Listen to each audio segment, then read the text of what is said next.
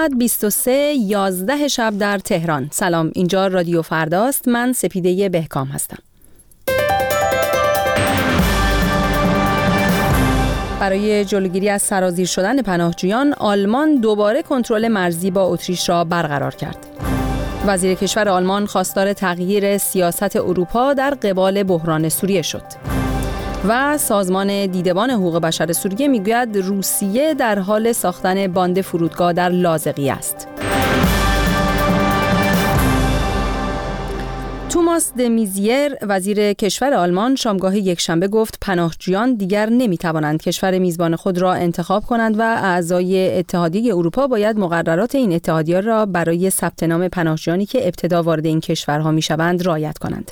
بر اساس کنوانسیون ژنو پناهجویان باید در اولین کشور امن خود را معرفی و تقاضای پناهندگی کنند.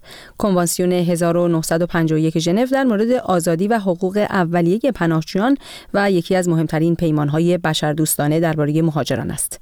ساعتی پیش از این شهردار مونیخ گفته بود مقامهای این شهر آلمان با چالش بزرگ پذیرایی و جابجایی موج پناهجویان سوری مواجه هستند. وزیر کشور آلمان می‌گوید اتحادیه اروپا باید بی ارادگی در مقابل به گفته او افزایش جنایت در سوریه را کنار بگذارد و دست به بازبینی استراتژی خود در برابر کشمکش و مناقشه آن کشور بزند. وزیر کشور آلمان روز یکشنبه در مصاحبه‌ای با روزنامه تاکشپیگل گفته است مقابله در برابر بشار اسد دیکتاتور سوریه و گروه حکومت اسلامی بدون اراده لازم پیش نخواهد رفت. او افزوده است ما نباید در حالی که جنایت می شود تنها به نظاره بنشینیم. در این حال آقای دمیزیر به این پرسش که آیا اتحادیه اروپا باید نیروی زمینی نظامی به سوریه بفرستد پاسخ منفی داده است. یک روز پیش از انتشار گفته های توماس دمیزیر آنگلا مرکل صدر اعظم آلمان گفت که آن کشور و دیگر کشورهای اروپایی باید با روسیه و آمریکا برای حل بحران سوریه همکاری کنند. سازمان دیدبان حقوق بشر سوریه می‌گوید بنابر اطلاعاتی که از منابع داخلی به دست آورده روسیه در حال ساختن باند فرودگاه جدیدی در لازقیه از مهمترین پایگاه های حکومت بشار اسد است. گزارش روز یکشنبه سازمان دیدبان حقوق بشر سوریه در ادامه خبرهای اخیر در مورد فعالیت های تازه نظامی روسیه در حمایت از حکومت دمشق منتشر می شود بر پایه این گزارش در هفته های گذشته هواپیماهای نظامی که حامل نظامی و صدها نفر از مستشاران نظامی روس بودند در فرودگاه نظامی لازقیه به زمین نشستند. روسیه و ایران از متحدان اصلی حکومت بشار اسد رئیس جمهوری سوریه هستند.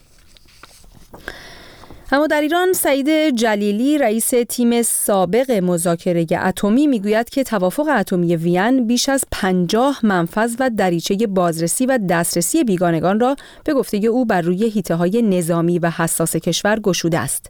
به گزارش خبرگزاری دولتی ایرنا، حسین نقوی حسینی نماینده مجلس و سخنگوی کمیسیون ویژه برجام برنامه جامع اقدام مشترک با اشاره به گفته های سعید جلیلی در جلسه روز یک شنبه گفت به اعتقاد آقای جلیلی حتی پس از اجرای توافق اتمی وین بسیاری از تحریم ها علیه ایران باقی میماند و هیچ یک از تحریم های آمریکا لغو نمی شود بر اساس توافق اتمی وین آمریکا تحریم های ذکر شده در این توافق از جمله تحریم های مالی و فروش نفت ایران را متوقف می کند.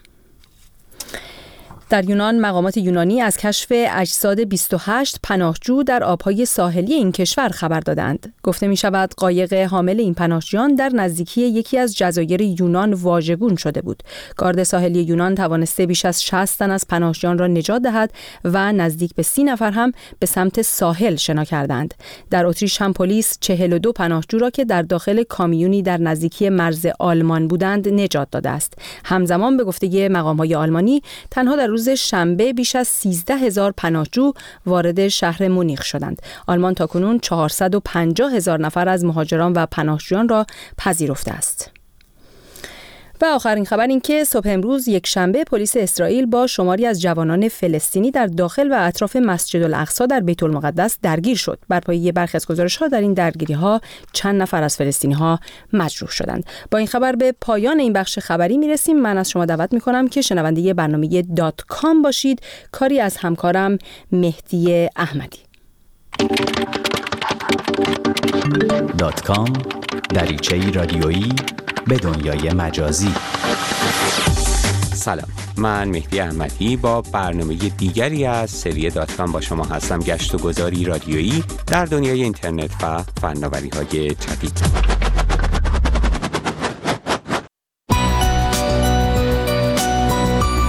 شاید شما از کسانی بودید که منتظر ارائه محصولات جدید اپل بودند تا تصمیم خود را در مورد خرید یک آیفون جدید نهایی کنند. شاید چشم انتظار رونمایی از یک آیپد جدید بودید تا تبلت بهتری را به مجموعه خود اضافه کنید. و شاید دوست داشتید در پاییز امسال یک آیمک جدید با صفحه رتینا به خانه ببرید. اما اپل در نشست ماه سپتامبر خود چه محصولات جدیدی را معرفی کرد؟ با من در این برنامه از داتکام همراه باشید تا از تازه ترین محصولات اپل بشنوید.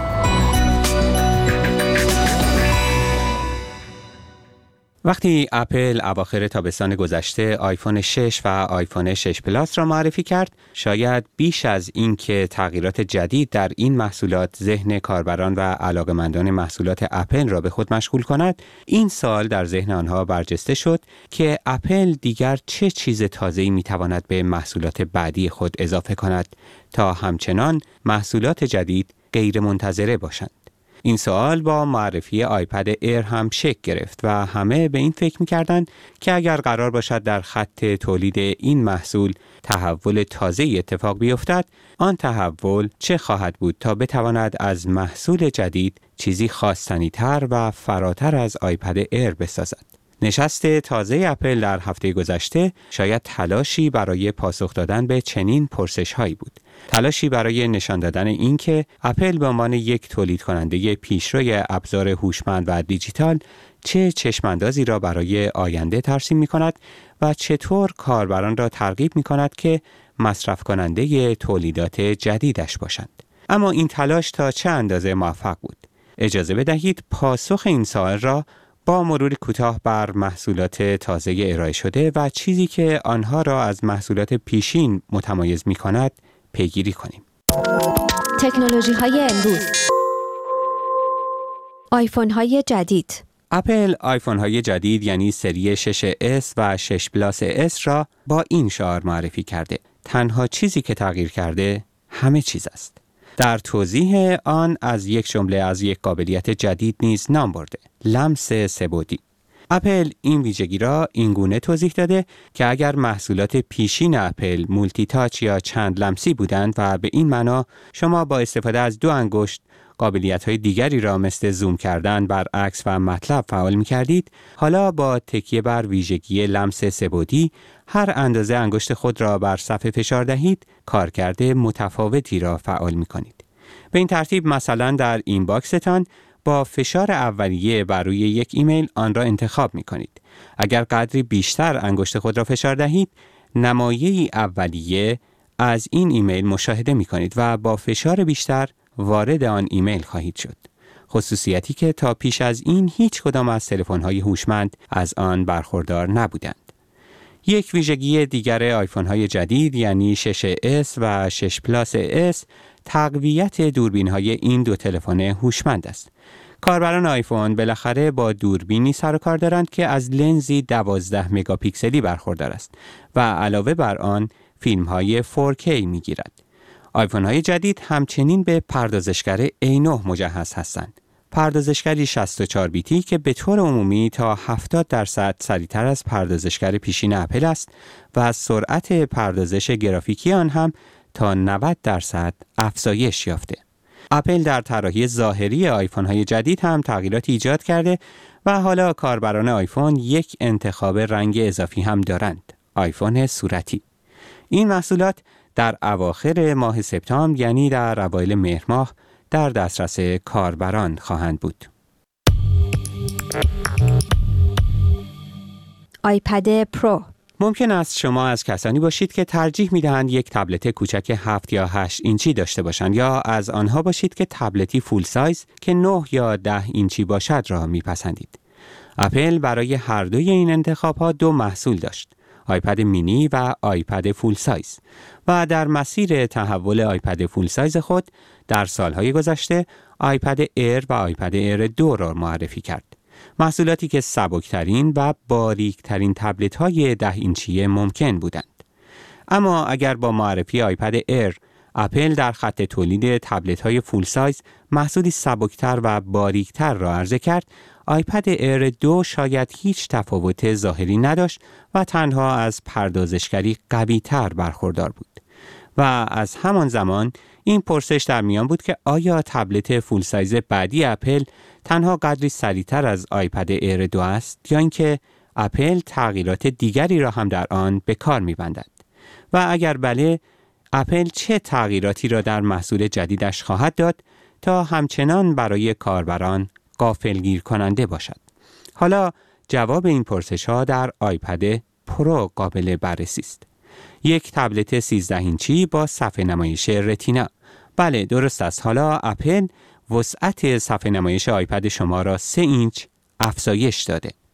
پردازشگر آیپد پرو یک پردازشگر A9X است، یک پردازشگر 64 بیتی که تقریبا دو برابر سریعتر از پردازشگر آیپد ایر 2 پردازش می کند.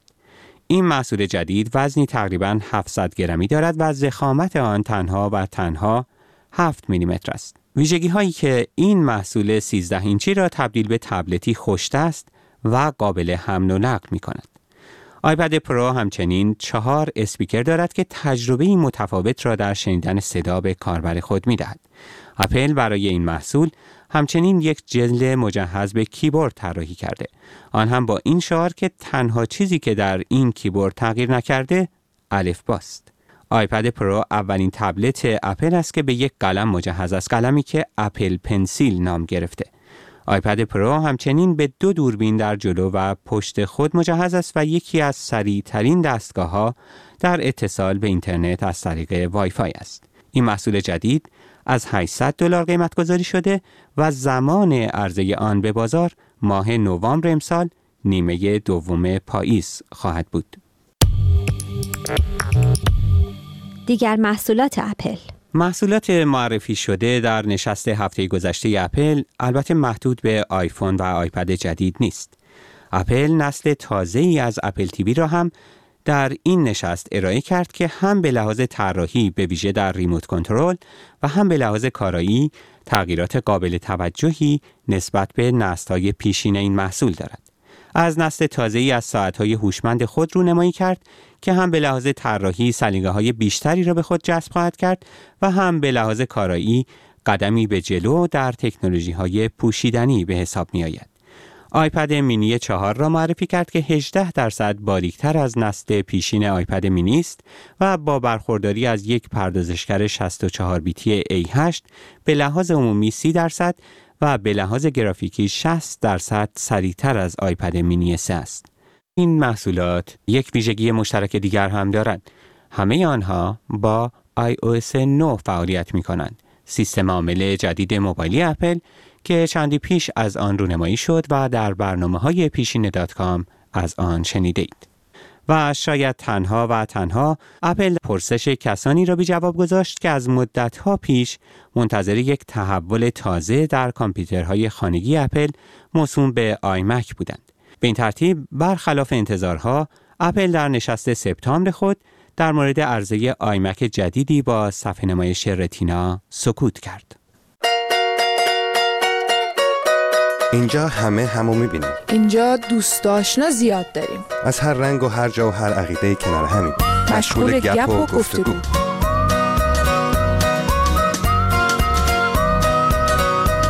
اینجا فیسبوکه. فیسبوک رادیو فردا. facebook.com رادیو فردا. در پایان برنامه دیگر از سری دات کام هستیم. با ما می توانید به نشانی الکترونیکی دات کام at رادیو فردا dot com در تماس باشید یا ما را در صفحه فیسبوکی این برنامه facebook.com فردا نقطه دات کام دنبال کنید.